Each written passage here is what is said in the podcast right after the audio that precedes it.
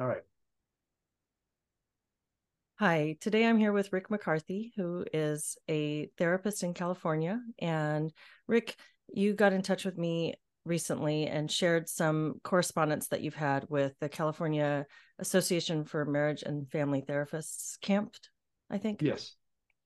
And I thought that the correspondence was really your your positions were really well put and i i thought it would be great to have a chance to sort of go over that and talk about what your concerns were what you are concerned with that's going on within that association and within the field more broadly and um and just get that get, get your thoughts on record. So would you maybe start off by talking a little bit about yourself and what what brings you to be in this position right now Yes, I'd, I'd, be very happy to, and I and I um, very very happy to meet you, and it's, it's, it's an honor to be here and to to have this platform. I really appreciate it. Um, about uh, last December, I uh, received a uh, um, the magazine from CAMFT, which is the California Association of Marriage and Family Therapists, uh, which I've been a member uh, of about forty years now and uh, we get this magazine. Uh, it's it's sort of like a journal style magazine, uh, once every two three months.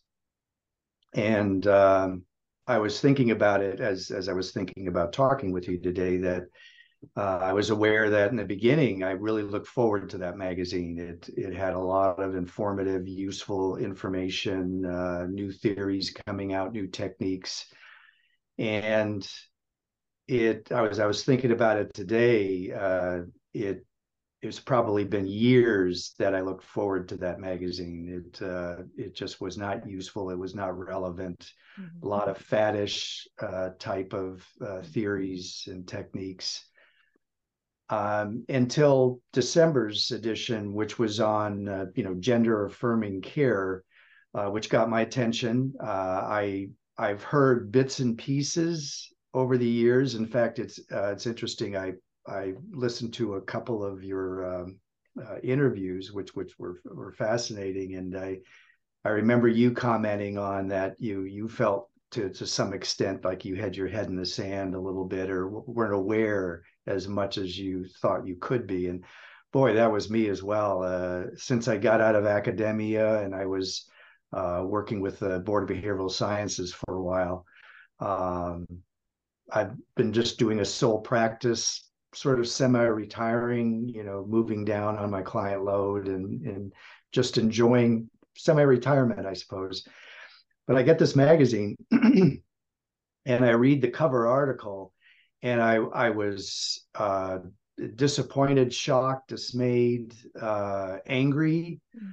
uh, that that we had come so far that it wasn't just like we were differing on some opinion. Uh, the the author was uh, encouraging uh, malpractice mm. and and harmful uh, techniques with uh, especially children, and that that was the key thing. You know, I, I can see. Um, I've had a lot of clients over the years that have gone to various charlatans or therapists for various reasons and that that's up to them if they think that will help them in some way wouldn't have been my recommendation but that's they're an adult but these are children mm-hmm. and so i i felt compelled uh, i usually don't do this but i thought you know i, I am going to send a letter i'm i, I got to do something i can't mm-hmm. just you know think well that's terrible and then put my head back in the sand and so I wrote a letter. It it uh, took about six drafts. Uh, the the first few, there's no way they would have printed it. Um, so I had I had to. I always try to know my audience, and um, so I I sent the letter out, and then uh, kind of forgot about it until I got the next edition in the mail, and I opened it up, and lo and behold, they printed it. And uh, I remember coming inside the house and uh, finding my wife, and I go, "You're not going to believe this. They they actually printed my letter. Isn't that great?" Um, and it was the only letter they they had in there uh, mm. for that edition. And so I, I I put it down and thought, okay, I did my part. End of story. Until I started to receive emails from fellow colleagues Mm-hmm. Uh, I'm not sure how they found me, probably through Psychology Today, or which I'm, I'm on, and all in support, uh, which confused me because um, you know over the years as uh, liberal liberalism has unfortunately morphed into leftism I I would have assumed I would have been blasted uh, mm-hmm. with you know mm-hmm. all kinds of negative emails. I was a bigot and mm-hmm. you know mm-hmm. homophobe, whatever, transphobe, and uh, but they were all positive, and except for one, there was one one negative one, but it was just ad hominem attacks. It didn't mm-hmm. mention anything regarding the merits of my letter but the positive ones that that was curious and I, I after i got about five or six of them the, the most common theme was uh, or phrases mentioned was common sense uh, it's great to hear a common sense mm-hmm. uh, response to this and talking about the bravery and courage it must mm-hmm. have taken for me to write this and I, i'm thinking bravery and courage why why should it take bravery and courage for me to write a letter to the editor of the therapist and um but i you know realizing after getting into this further that uh, mm-hmm. things have really gone south and and people are afraid obviously mm-hmm. And and i get it that someone just starting out in this field such as as yourself and by the way i i uh, i'm very impressed with your your courage to uh, make lemonade out of lemons, I suppose. Uh, you, I mean, you did a wonderful job with that. A lot of people would have just given up, and so I, I really appreciate the, the the the stance you've taken and the, the path you've taken after all the the stuff that's gone on in your education. Thank you. So I um, so I thought, okay, that's nice. Um, you know people are in support uh, but really didn't know where to go or what to do with that mm-hmm. uh, until the next edition that came out and it was a two page apology letter for my letter um, oh. for all the harm that it did uh, they must have apologized five different times during the letter wow they never mentioned my name they mm-hmm. never mentioned anything about what I exactly said or what was wrong or inaccurate, but using words like misinformation and and just very very harmful uh, language, uh, and they they just couldn't be more sorry that that somehow got past them. Oh my uh, gosh! And so now now I'm upset, mm-hmm. and uh, um, and what and then one of the uh, I'm trying to think about what I'm going to do from here. Um, one of the people that responded, uh, fact, his name is Kelly Kilcoyne, a, a guy that I would certainly uh, recommend interviewing as well. He's he's phenomenal. He's a therapist up in San Francisco, and he actually called me and left a message. So I I called him back, and uh, ever since then we've had a very uh, strong collaborative friendship and and work relationship. We we uh, Zoom once a week. Oh, and, oh, wonderful! Uh, are doing our best to try to develop a, a, a, game plan of what what can we do and how mm-hmm. how can we mm-hmm. move past this. I um, I wrote uh, since my letter which basically in, in brief was stating in fact the title of it was could we at least pump the brakes here mm-hmm. uh, and, and uh, i had interestingly enough i had just read or heard about GETA which is the um, what gender, gender, exploratory therapy association yes mm-hmm. uh, i just read about them the week mm-hmm. before and uh, before i wrote my letter mm-hmm. so i i included them in my letter and mm-hmm. saying could we just take an approach like we always have really that if if a, a, child comes into us and they're confused and they're mentioning that mm-hmm. they identify as anything let's walk them through that uh, as we always have mm-hmm. and they usually come out just fine and not um, continuing down the usually destructive path that they were heading or you know they're they're they're trying to find their way but but mm-hmm. children oftentimes get uh, you know, uh, off track. And yeah. so, you know, our job is to help them get back on track, whatever that is, but not to set an agenda. Uh, and I could see by the letter that this this woman wrote that there was a definite agenda to move the child as quickly as possible into the medical arena and uh, get get the ball rolling so that they could uh, uh, meet their goals regarding finding their identity, uh, which mm-hmm. is um, I, I, just I was just bowled away by it, and so I, I wrote the letter. Um, it was as toned down as I could make it, you know, because I I knew that you know there was a sl- I, I believe there was a slim chance they would ever print it. Mm-hmm. Uh, but uh, I I was heartened that they did, and so yeah. whoever whoever looked at it or a group of people, I mean, when when they wrote back uh, or in the apology letter, it was as if no one looked at it. Somehow mm-hmm. they just randomly threw it in there, and it was a big mistake. Yeah, yeah.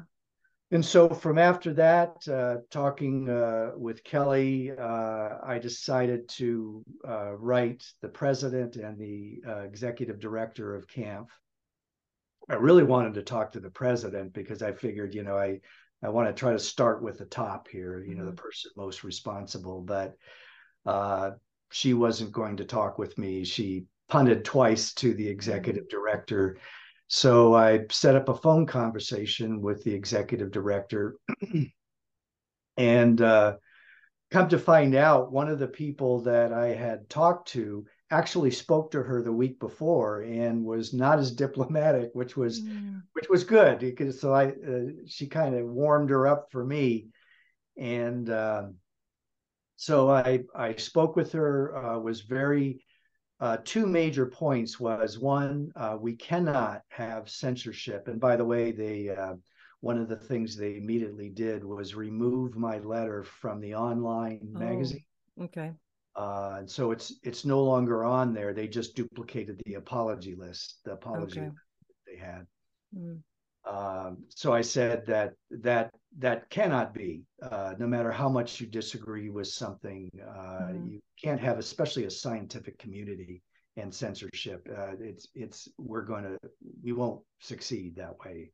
Uh, and then the other was um, this is what what you know CAMFT and the the magazine was purporting is or supporting is malpractice uh, excuse me, people are already being sued for it, mm-hmm. especially in the medical community. And I said, uh, uh, you know, she kept referring back, well, the APA and the World Health Organization support this, and I, I said, mm-hmm. well, that's that's that's uh, irrelevant. it's uh, they, uh, of course, they do. Um, but I said this is dangerous. Mm-hmm. Uh, this is not only malpractice; it goes against everything that I and most anybody that was trained in traditional uh, uh, fashions uh, would have even considered mm-hmm. Uh, prior to a few years ago. And so I said.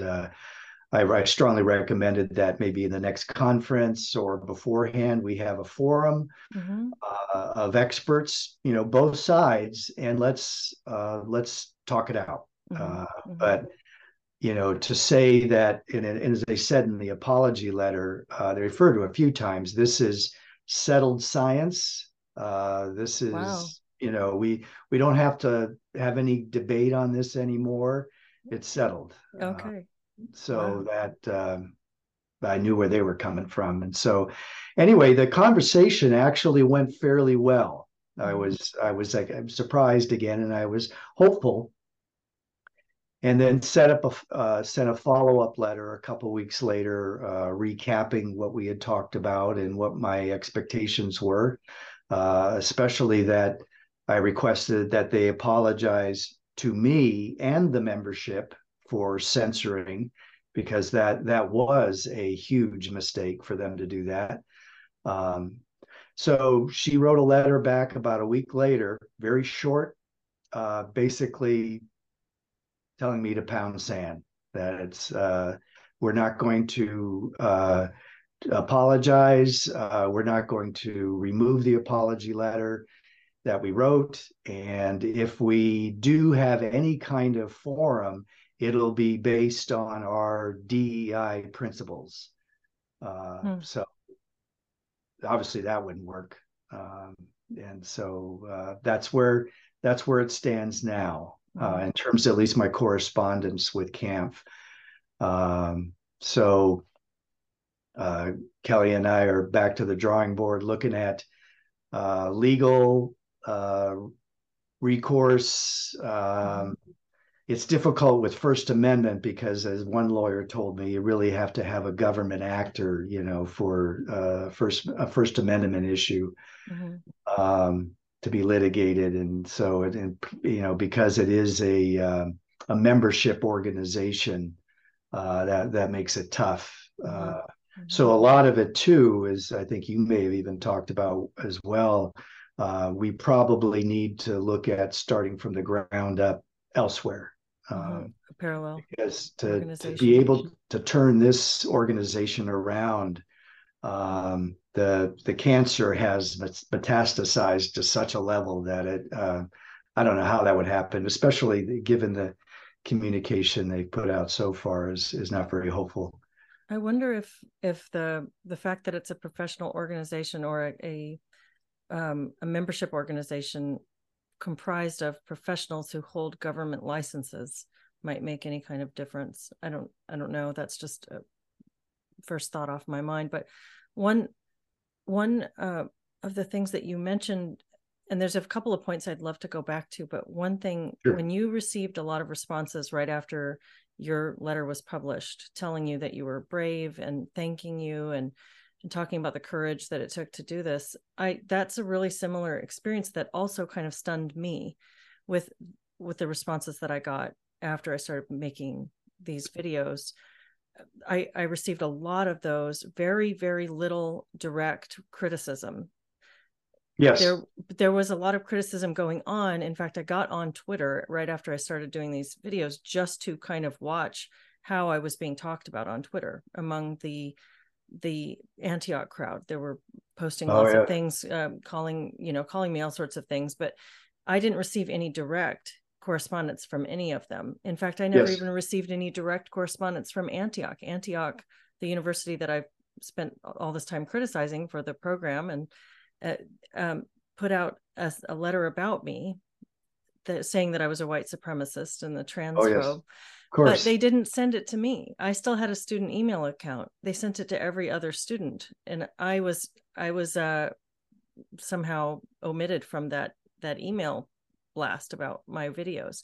So zero direct engagement on this but lots of lots of direct thanks and and encouragement and and I, I wonder about that like one of the things that i thought uh, i've thought a lot of things about that the response to say that this is courageous and brave when it really just feels like you're you're calling it what it is you're just directly addressing an issue that you see mm-hmm. when has that ever been brave and i think maybe why that's brave right now is that it's so terrifying to be faced with such such vicious irrational behavior yes. it's so irrational so you have no idea what the the opponent is going to do because they're not going to engage in good faith. So you know you're going up against a bad faith actor.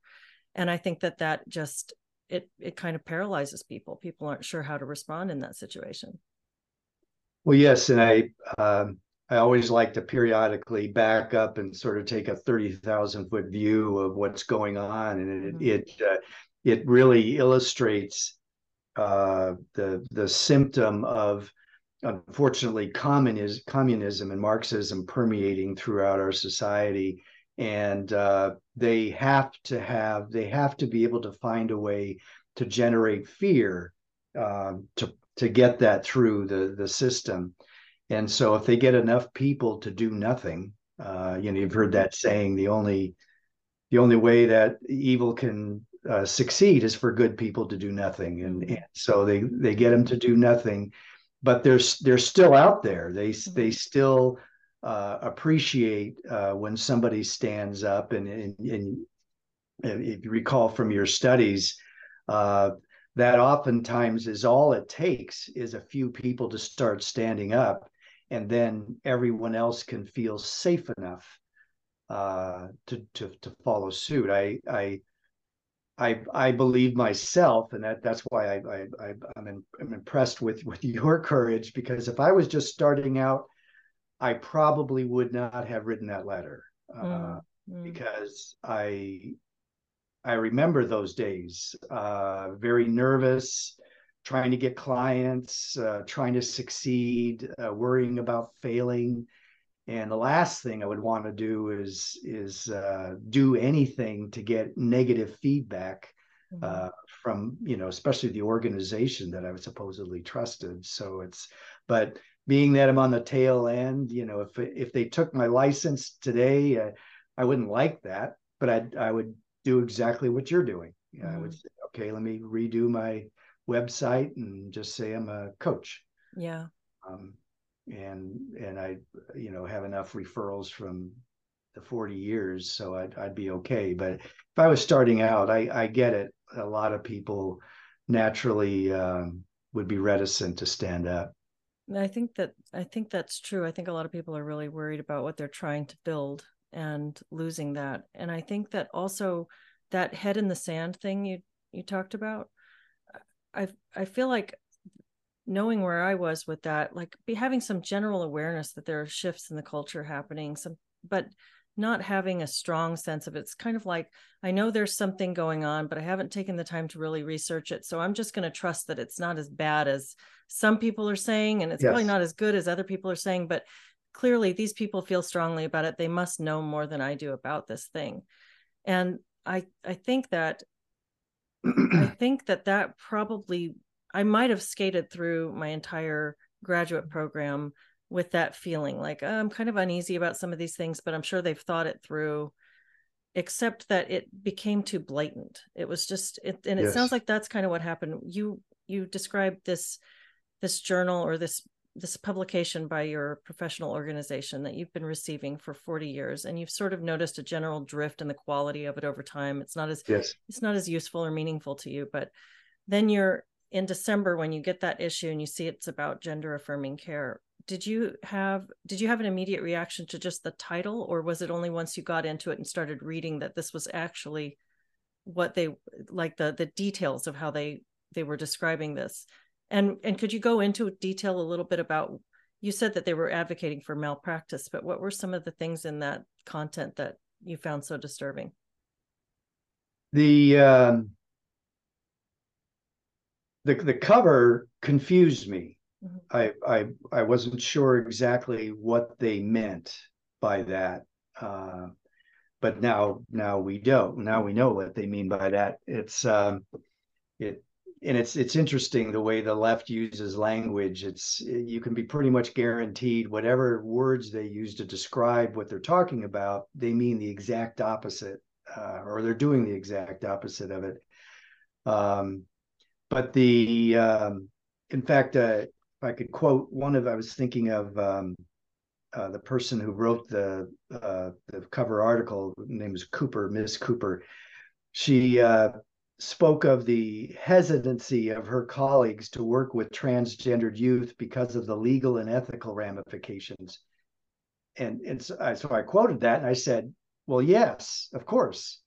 So why, you know, you, you're, you're kind of concerned about that, but you, you're not addressing it, you know, that yes, there are tons of legal and ethical ramifications of what we're doing or what you're proposing to do mm-hmm. in terms of um, allowing the child to self-diagnose and then moving them along as quickly as possible rather than addressing where this come from uh, oh you were traumatized at three you know could this be some of it let's let's address and maybe heal and deal with that and see where mm-hmm. we go and, but mm-hmm. none of that it's just as soon as they uh, make any kind of statement to that effect, then they put them on the fast track. And now uh, I've I've even seen stories you may have. They're even being predatory about it. They're mm-hmm. getting on Twitter and Instagram and finding those students in their school that may be vulnerable uh, or thinking about those types of things, you know, identity issues or being gay or trans, and then they target them mm-hmm. and get them to, to join their group, and then of course move them through the program. And so it's uh, the statistics are crazy. Uh, when in fact, when I was talking to the executive director, name was Joy Alafia, I said that you know I, I'm glad now that I saved some of my old textbooks from you know when I was in college and then and teaching. And uh, when I looked at my sex therapy textbook uh, from when I was in school, um, there was a, a, brief, maybe half a page on transgenderism, transgenderism mm-hmm. because it was almost non-existent. Uh, it was, I think the stats were it was one out of a hundred thousand, maybe for men, and then one out of four hundred thousand for women. Mm-hmm. and so you you compare that with I was reading an article where in some school here in Southern California. Uh, for teenage girls, it was 20% of the, the student population identified as trans. Yeah. So, you know, that the fact that they don't even take that piece of information and step a, at least a couple steps back and go, wow, that's that's significant. I wonder why that is. Mm-hmm.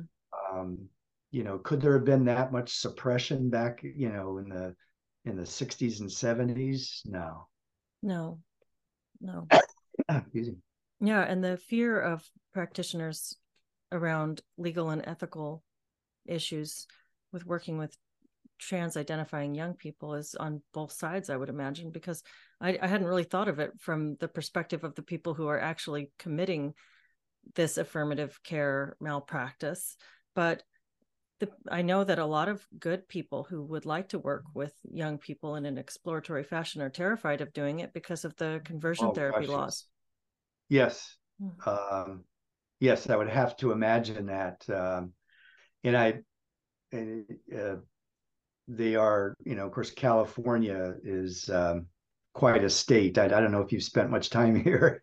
Not uh, much, but I've heard just just there's all the news right now is about this bill that's about to be signed into law in California that will yes. remove children from parents' custody if they are not affirming and and helping them with medicalization for their transgender identity. Right. In and, custody cases, I think.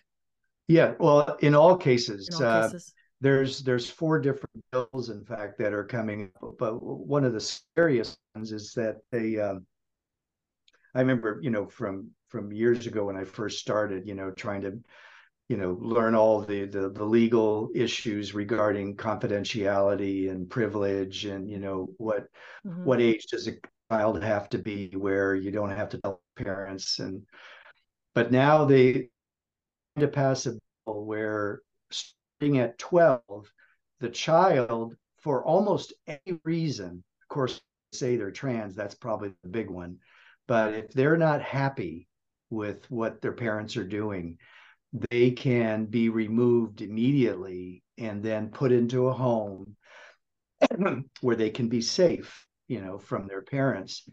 But it it's just on the child's word uh, and you know the degree to which they're uncomfortable or unhappy with what the parents are doing. So uh, you can imagine how many children would use that one. Um, you know, because I hear a lot of times, you know, because children are smart sometimes, and they especially during custody issues, they'll threaten their parents uh, with if you know if you don't let me go to this party, then mm-hmm. tell the child protective services that you hit me or mm-hmm. you abused me. Mm-hmm. Uh, and so that's that's that's be horrific if that passes. Oh, it's terrifying. It's really terrifying, and it's it's this crazy issue where there's this social infrastructure that's set up in order to put the parent in the position of lowest authority in their child's life. Yes. You've got all of the the teachers and the counselors and the doctors are going to fall on uh, just falling in line with what their organizations are telling them to do. They're taking this affirmative line. And so if a parent is concerned about this issue, they have no social backup absolutely not. Um, I petrified if I was a parent of young children now. Uh, I would I would definitely move. First of all, I, I wouldn't wait for all that to happen. Mm-hmm. Uh, it's um, hmm. We're having a little connection issue, so I hope it's coming through okay on your side. Yes, I, I saw a little sign, but I I can I can see and hear you fine. Uh, um, so anyway, it's uh, at least as far as that goes, you know, back to the thousand foot view. Mm-hmm. Uh, one of the precepts of, of, of, Marxism is, of course, to destroy the family, uh, destroy the family unit, uh, and they have been very effective at that. Uh, they got rid of fathers. Um, you know the with all the toxic masculinity and patriarchy. I, I can't tell you how many times I hear that in session, you know, from my couples that I work with. Um, so they've been emasculated, and so they they take the father out, which traditionally is supposed to protect the family, and um, and and so the the the family, I I I, I hope that we find a way to get them back on because that the fam the nuclear family are key to any civilization you know throughout history uh, we can't lose that mm-hmm. and i agree i think that that's yeah it's really scary what's happening to undermine family cohesiveness and parental mm-hmm. authority and is there any place that you have these letters online where people could go and read them sequentially? The, I, I think it would be really fascinating to be able to actually read what is this article? and then read your response and then read a, their apology oh, for oh, yes. publishing um, your response. Do you do you have those all in one spot? Yes i do. Okay okay. Um i'm I have to apologize, you know, uh, not just my age, but it goes with not being very tech savvy. What, what, would you recommend? Where do I put that? I would say Substack is a good place. Okay. I, yeah, and you you um I've got um I started a Substack where I've started adding documents from my um this this whole Antioch journey. Um so I'm happy to host it for you or if you have your own, we can link to it under this um under this video if you want. Okay. So, but yes. if you want, if you have them all the documents and they're like PDF documents, I I could put them onto my Substack and and link back to you. Well, whatever you prefer. And put them on, and then okay. give you the link as well. Oh, okay, sure. You, yeah. If you put them on, that would be great. But yeah, that's that's a good idea. I hadn't thought of that. yeah. Well, um, and as you and uh, and Kelly have been working on coming up with ideas as to how to respond to this, what are your thoughts? I mean, I know I've I think that we need some kind of I I agree with you that I think these institutions are so dug in right now that I don't see how we're going to turn this around within the profession itself or within these institutions or these professional bodies. But do you see there being feasibility for some sort of alternative organization? Oh yes, and in fact, uh, since I've been researching this since it all started, I you know not only joined GETA uh, which is a very uh, great organization. I um, uh, one of the other individuals that I was uh, happy to meet uh, that sent me a letter initially, Gigi LaRue from Our mm-hmm. Duty. Mm-hmm. I've You're spoken with Gigi also. Yes, there's oh, a, she's there's a, she's great. a conversation yeah. with her on my channel. So oh, great. Yeah, yes, she's she's wonderful, and so that that's a and they've been around for about five years and and so that that was looking at them and thinking okay i i had no idea mm-hmm. you know that there was actually this organization that was needed five years ago let alone today yeah um, so it yeah i'd say it was two pronged we we've got to we've got to stop the bleeding mm-hmm. uh, and then uh, rebuild um, but uh, I'm not sure, other than organizations like I just mentioned, mm-hmm. um, you know, certainly within professional license organizations like CAMFT, mm-hmm. um, new therapists or all therapists need that. I mean, that they they did serve a purpose in the beginning, um, and it, it, did serve the entire membership. I used to uh, enjoy going to the conferences. Uh, and meeting people. And um, it was even though i'm uh, conservative on the conservative side uh, back then it it really didn't make much difference that the other person was a liberal. I mean it was because we all sh- we shared the same basic values and, and understanding of human nature and mm-hmm. uh, differences between men and women. Um, and so I, I remember having wonderful conversations and learning from different people there. And um, when I first first started working for the Board of Behavioral Sciences, I, I remember I was one of the youngest, and I I had utmost respect for everyone else that was there. I just I you could tell speaking with them that boy, if I needed therapy, I I would really love to see this person because they they I, I can tell they would be able to help me. Mm-hmm. Um, and toward the end, in fact, one of the one of the reasons why I eventually left, um, and I, I feel kind of guilty about that. I, I, felt like the the boy with his finger in the dike. Um, I was the oldest. Um, they used to select when I first started. They would select uh, people to to be on the board to or to, to not only be oral examiners back then that's where i started mm-hmm. uh, but then to uh, write the exams the written exam the orals and then the the, the clinical vignette exam later but they um, uh, would select them and they usually had I, I got a sense probably at least 20 years experience Mm. Usually we're in academia, did training, you know, for ther- other therapists and interns. And so they they had some wisdom and experience to to back up, you know, keeping uh, the integrity of this profession mm-hmm. going. Now, um, I would say with the last year I worked there was probably 2018, 19, something like that. Um, half of them had less than five years experience. Some of them just had one or two.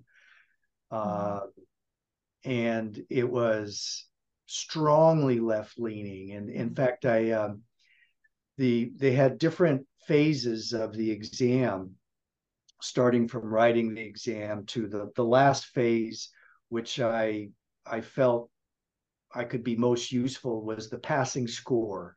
Mm-hmm. Uh, it, we all we would uh, really quickly take the exam and then um, we would go around the room and this was led by um, oh a statistician which she wasn't a therapist but somebody who was a a, a test designer and mm-hmm. and and they i found them to be the most um, mature out of the entire group but anyway, we would go around and we would take the test, rate each question as to how difficult we thought it was. Mm-hmm.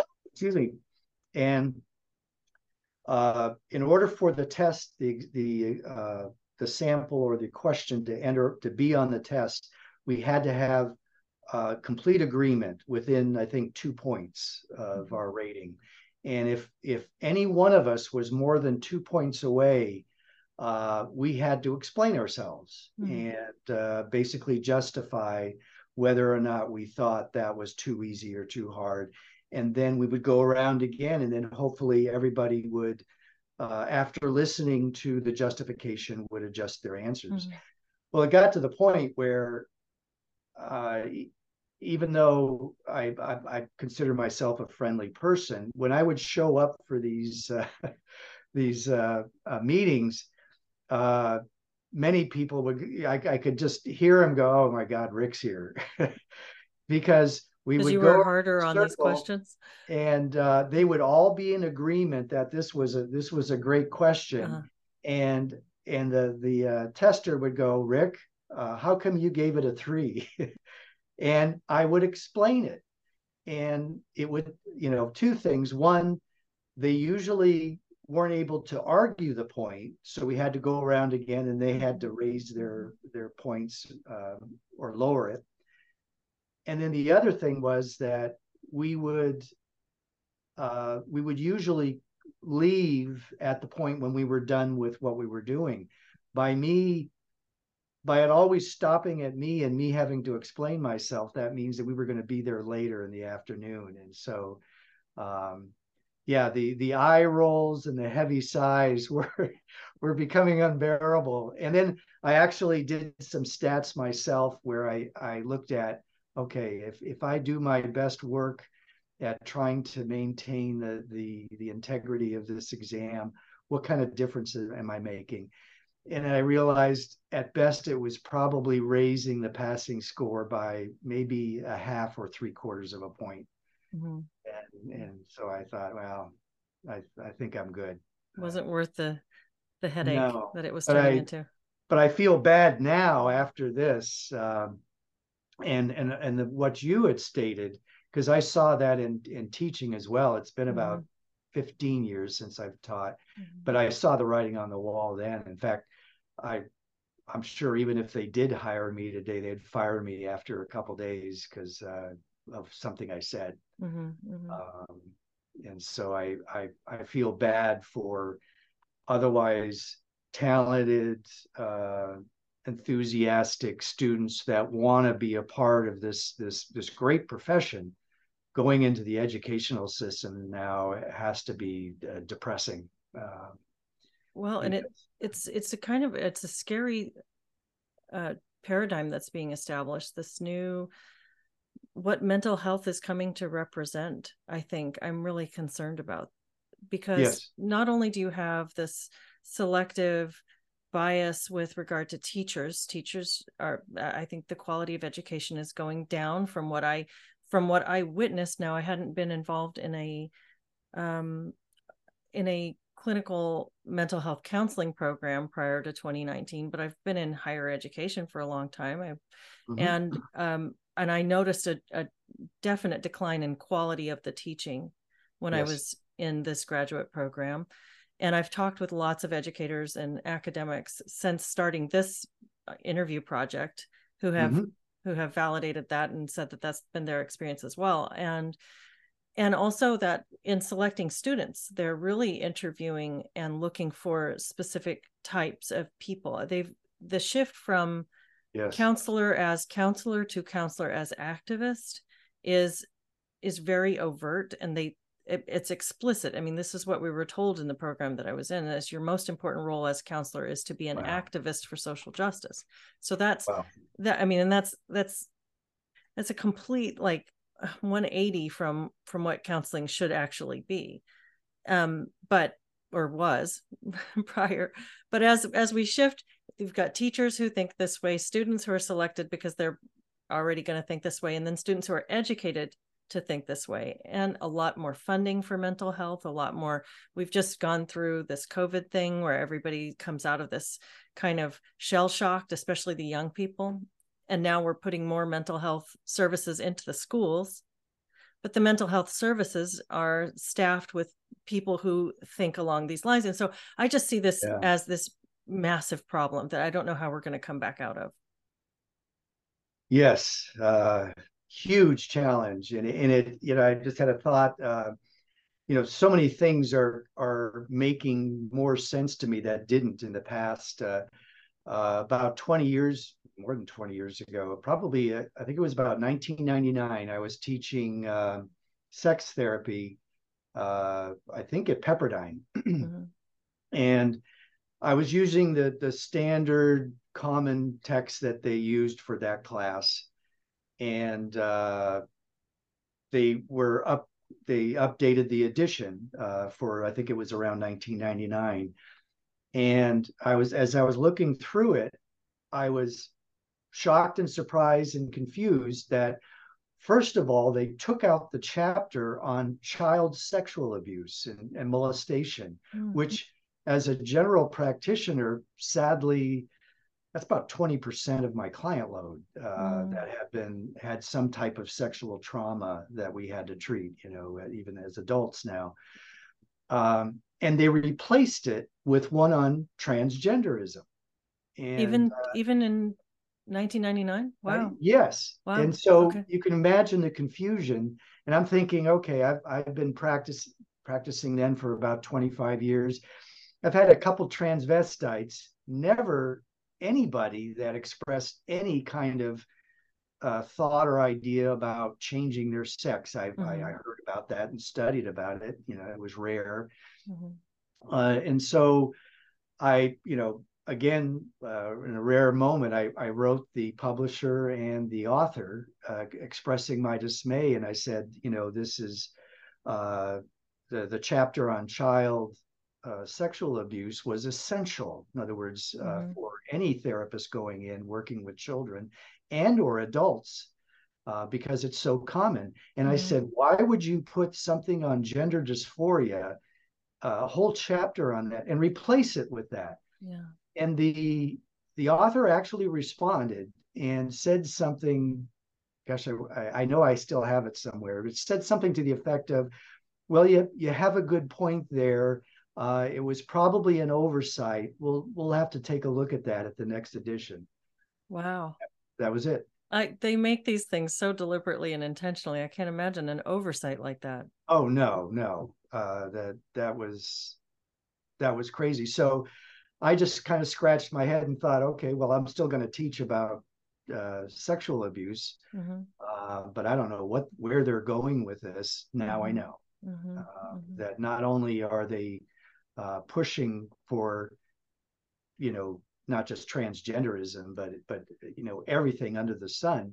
Mm-hmm. Um, they're you know sadly uh, pushing for you know one of those categories that they I'm sure want to eventually add to the LGBTQ plus is uh, paraphilia. Um, you know the, all all the paraphilias, but especially pedophilia. Mm-hmm.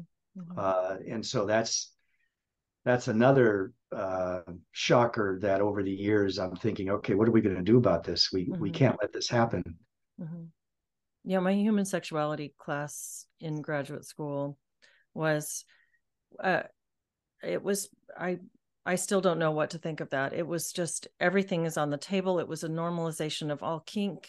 That was all. Yes. That was all to be good. We talked about kink shaming and not to shame people for it, not to, and and uh, there there seems like there's a just a decision has been made that there's no such thing as that that the idea of normal is an offensive idea and that everything should be equally embraced and like there's a celebration oh, yeah. of non-monogamy and monogamy the expectation of monogamy is now uh, to is is shaming people who are non-monogamous yes. and so there's this like that that was the focus the focus was breaking barriers to acceptance of every form of of sexual behavior mm-hmm. Mm-hmm. so yes, that was I, yeah was that is that different was it was it different from that back when you were uh, teaching this or was that when already I, the way I, things were going what i taught i saw it going in that direction but what i taught was again the basics uh, this is this is what women are like this is mm-hmm. how they function this is what men are like this is how they function uh, here's the overlap and uh, here's here's what i have learned that mm-hmm. has contributed to couples finding that they have the healthiest strongest happiest sex life that mm-hmm. that couple can have mm-hmm. and i oh, and i remember too i i said uh, I always ask them, I go, what, what, you know, between a couple, you know, in their 20s or 40s or 70s, let's say, that have been married for 50 years, who do you think has the possibility of the best sex life? And, and they'd always pick the 20s. Uh, and I said, no. Mm-hmm. I, I said, in my my experience, the couple that I had ever worked with, one couple that I had worked with, they were in their late 60s, early 70s they had the best sex life ever of mm. any any couple I've ever had.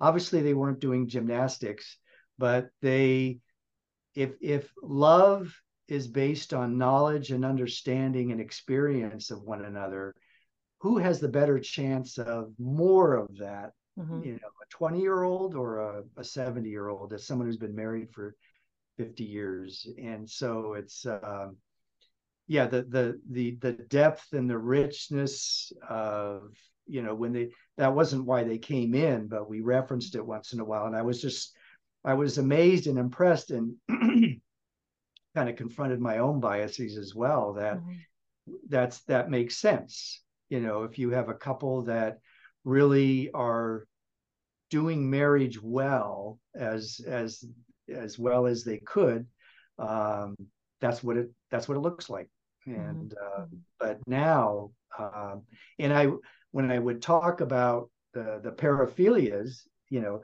used to be called perversions but you can't say that anymore I would say that the general notion was is those things as exciting and fun as they may be, they move away from that's mm-hmm. what they use word perversion. It mm-hmm. perverts mm-hmm. what you would expect to be the ideal, but mm-hmm. you can't say that anymore either. Mm-hmm. Uh, and so, um, yeah, I wouldn't. I definitely wouldn't be able to teach sex therapy now. Mm-hmm. uh, I would not qualify but um, but yes, it it I've heard since then, and and some of the uh, the last time I trained an intern was probably about ten years ago. So I, mm-hmm. I was starting to hear some of the things that you were saying. Mm-hmm. Uh, that this is this is what's being taught. Uh, so I I I feel uh, very concerned and sad and and um, afraid about all of that. Uh, you know that we're we're really moving in the wrong direction. And so, um, um, yeah, I, I, I'm out of retirement now, and I, I, I want to just do everything I can to to move the needle back or the pendulum back the other way. But as as we were alluding to, it's it's not a not only going to take uh, repair. Uh, we've we've got to rebuild. We've got to f- uh, find a new way to rebuild again. Mm-hmm. And in the midst of all this, with this being the lay of the land right now, what what do you say to people who are looking for support around these issues? I I get I guess I don't know how many. I get a ton of email from parents whose kids are struggling or who are struggling with their child who is gender dysphoric or trans identified and they don't mm-hmm. have any support. I'm I've heard the story over and over again that my child came out as trans after we started therapy the therapist oh, yeah. trans my child's my child this is the focus that my child has been given for their their angst and now after this therapist we're dealing with this issue and they're looking they're pretty desperate for somebody else to come along and help deprogram the thing that was programmed into the child and that's just that's such tricky business and it's it's I, you know it's a difficult place for these these families to be because you know as we were saying the the entire system is sort of stacked up against them. It's not like with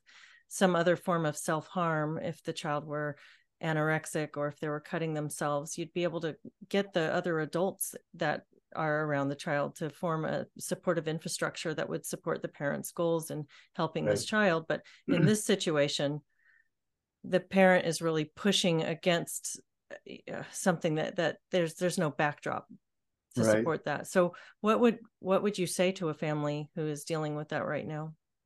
Well, now I would refer them to uh, organizations like Our Duty or GETA. Mm-hmm. Um, and if if they weren't, if I was not helping them, I sadly, uh, when whenever you know, probably the last 10, 20 years, when somebody asked me, "Do you have a referral?"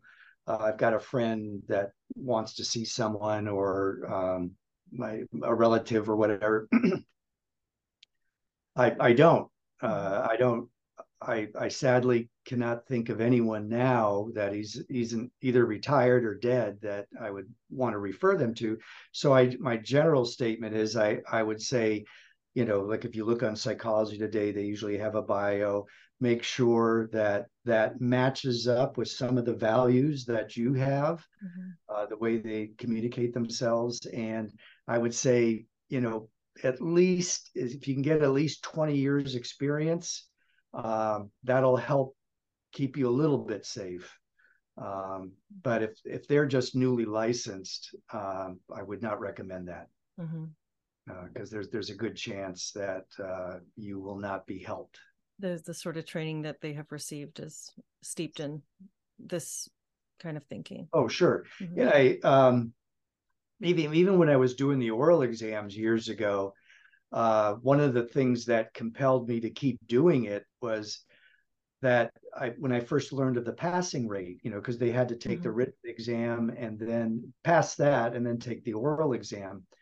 So we were the sort of gatekeepers of, you know, making sure that these therapists were at least competent. But the word that the, the they used and they kept training us on was minimal competency. Uh, mm. it, it and it it wasn't right away, but very soon it started. They started to use the word minimal competency, and so we we were constantly skating that fine line. Uh, and and regardless of the definition, uh, the thing that shocked me is I, I sort of assumed that maybe 70, 75% passed the oral exam first time, but it was 30%, 30, maybe 35 on the outside, wow. Um, which is, as you can imagine, one of the reasons why they finally got rid of that. Um, but they're listening to the people because this is a personal field. I mean, we have mm-hmm. personal contact with people. So there, there are things that you can't measure on a on a test. Mm-hmm and uh, listening to people that would have been rated as uh, incompetent or especially dangerous it was it was very evident. I mean it wasn't it wasn't even close. Uh, and there was usually two of us on a panel and we would have to kind of compare notes and come up with a final score of whether they passed or not. But uh, uh, seeing maybe oh one out of 80 or so uh, that the two of us would look at each other after the candidate left and go, they were really good. Boy, I, I would wow. see if if they were. and it was that rare. License. Yes, uh, you know they would be considered a highly skilled therapist. Mm-hmm. Uh, you know, still new, but you could tell they got it. You know, mm-hmm. it was they they knew how to assess they they were they were good at diagnosis their treatment plan was sound mm-hmm. all the basics you know traditional basics were there and and they had that that little extra you know intuition or whatever that you know would get our attention we thought wow that's that's really good mm-hmm. that's that's above and beyond but but we were looking for the minimally competent uh, to get by and I, and I was just reading the other day as I'm looking into all this, they got rid of the oral exam in, oh, what was that? I think it was 2003. And one of the reasons that they stated was uh, there was a shortage, shortage of therapists and we need more therapists. Okay. And I'm thinking, okay, that that's a non sequitur. I mean, yeah. you, you, okay, we're short of therapists. Let's let's work on that. But mm-hmm. To, mm-hmm. to get to get rid of the oral exam would mean that we were going to instantly allow uh, candidates that were not qualified. Mm-hmm. Mm-hmm. Uh, and that that was depressing. Yeah, that is depressing. And it's I've heard the the word gatekeeping that you referred to. I've heard that used as a negative more and oh, more absolutely. lately. Yes. Like we're we don't want to be gatekeeping, which means that I'm there's really a very low barrier to entry for this field. Absolutely. I the first time I heard uh, one of my colleagues on the, the board of behavioral examiners before I left, uh, probably licensed a few years, and she was commenting on my constantly bringing up, you know, uh, rating these questions as too low. And she used the word, she goes, you know, some of these people, these candidates out here, they deserve to be licensed. And I remember looking at her and I, I said, deserve? I, I I don't get that. You know, what do you mean deserve? It's uh, they're they're not qualified, you know.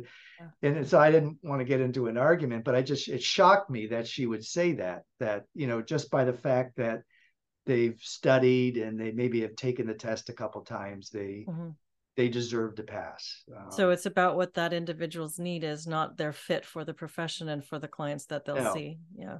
No, they. Uh, it's about again equity. Mm-hmm. You know, it's uh, which is so destructive. And are you currently seeing clients still? Yes. Um, probably I average around maybe 15 or so, mm-hmm. something like that. Mm-hmm. Uh, and I I kind of like it that way, semi-retired, and mm-hmm. spend more time in the garden or at the beach. Or uh, I'm down here in San Clemente, uh, California. But it's beautiful. Is, yes, it is, and it's. Um, we were thinking of moving out of state, but it uh, it's it's probably one of the last um, purple bu- bubbles in California mm-hmm. that is is relatively sane. So we're we're hoping we can uh, um, stay here, or at least this this this city retains its integrity. Um, but well, hopefully, uh, we, hopefully we there'll be some more movement of that. I can't imagine that there's not coming some sort of reckoning in California as more and more people are are feeling the Overton window shifting and pushing them out of. Well, you you would think so, but a, uh, you know a, a word I sometimes use is is um, the phrase is ideology über alles. That you know when you see companies like Bud Light or Disney losing mm-hmm. billions of dollars, one would rationally think, okay, they'll, they'll they're going to back up on that one. They'll, they'll mm-hmm. definitely fix that one. Mm-hmm. No, they double know. down. Yes, and mm-hmm. and and you and most people scratch their head and they go, I don't get it. Mm-hmm. Why would somebody do that? Uh, you know, to commit, you know, business suicide like that. It's uh, mm-hmm. because the the ideology is is the most important thing. Mm-hmm. Well, it's it's a strange time. Thank you for taking the time to talk about this with me. And where um, where can people find you? Are you do you have a website you want to give out, or are you on any social yes. media? Okay. Um, yeah, it's uh, back to that. Reminds me of uh, my age again. I, I have been struggling over the years to write a book, and but I think I've completely given up on it. I I, I had a I even contacted a consultant a few years ago, and one of the first questions she asked me, she goes, "So, what's your uh, uh, social media platform like?" And my response was, "What? I, don't, I don't have. I, I, have. I have a website, um, and I. I think I. I. I sent my website to you in my last email. I. I'll include that underneath. But for people who might oh, just okay. be listening, uh, if we say it out loud, that's Sure. It's uh, rickmccarthymft.com. Okay. Uh, and that's right now, that's about, unless they give me a phone call, that's the only way they can contact me.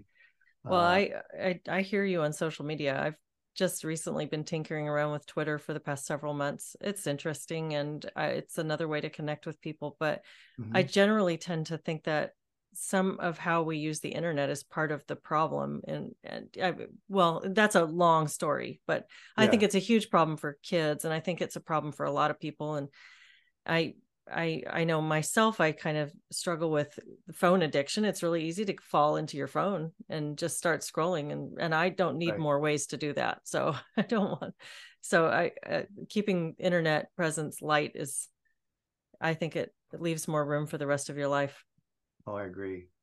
Well, well, Leslie, it's it's been a great pleasure. I I I really appreciate this time and this platform uh, to tell my story. I wish I didn't have to tell it. I I wish it wasn't a story, but it's uh, it's just one little grain of sand in this this huge beach of uh, where this world is going and where our country is going. So I, I hope I hope that we can continue to turn this around.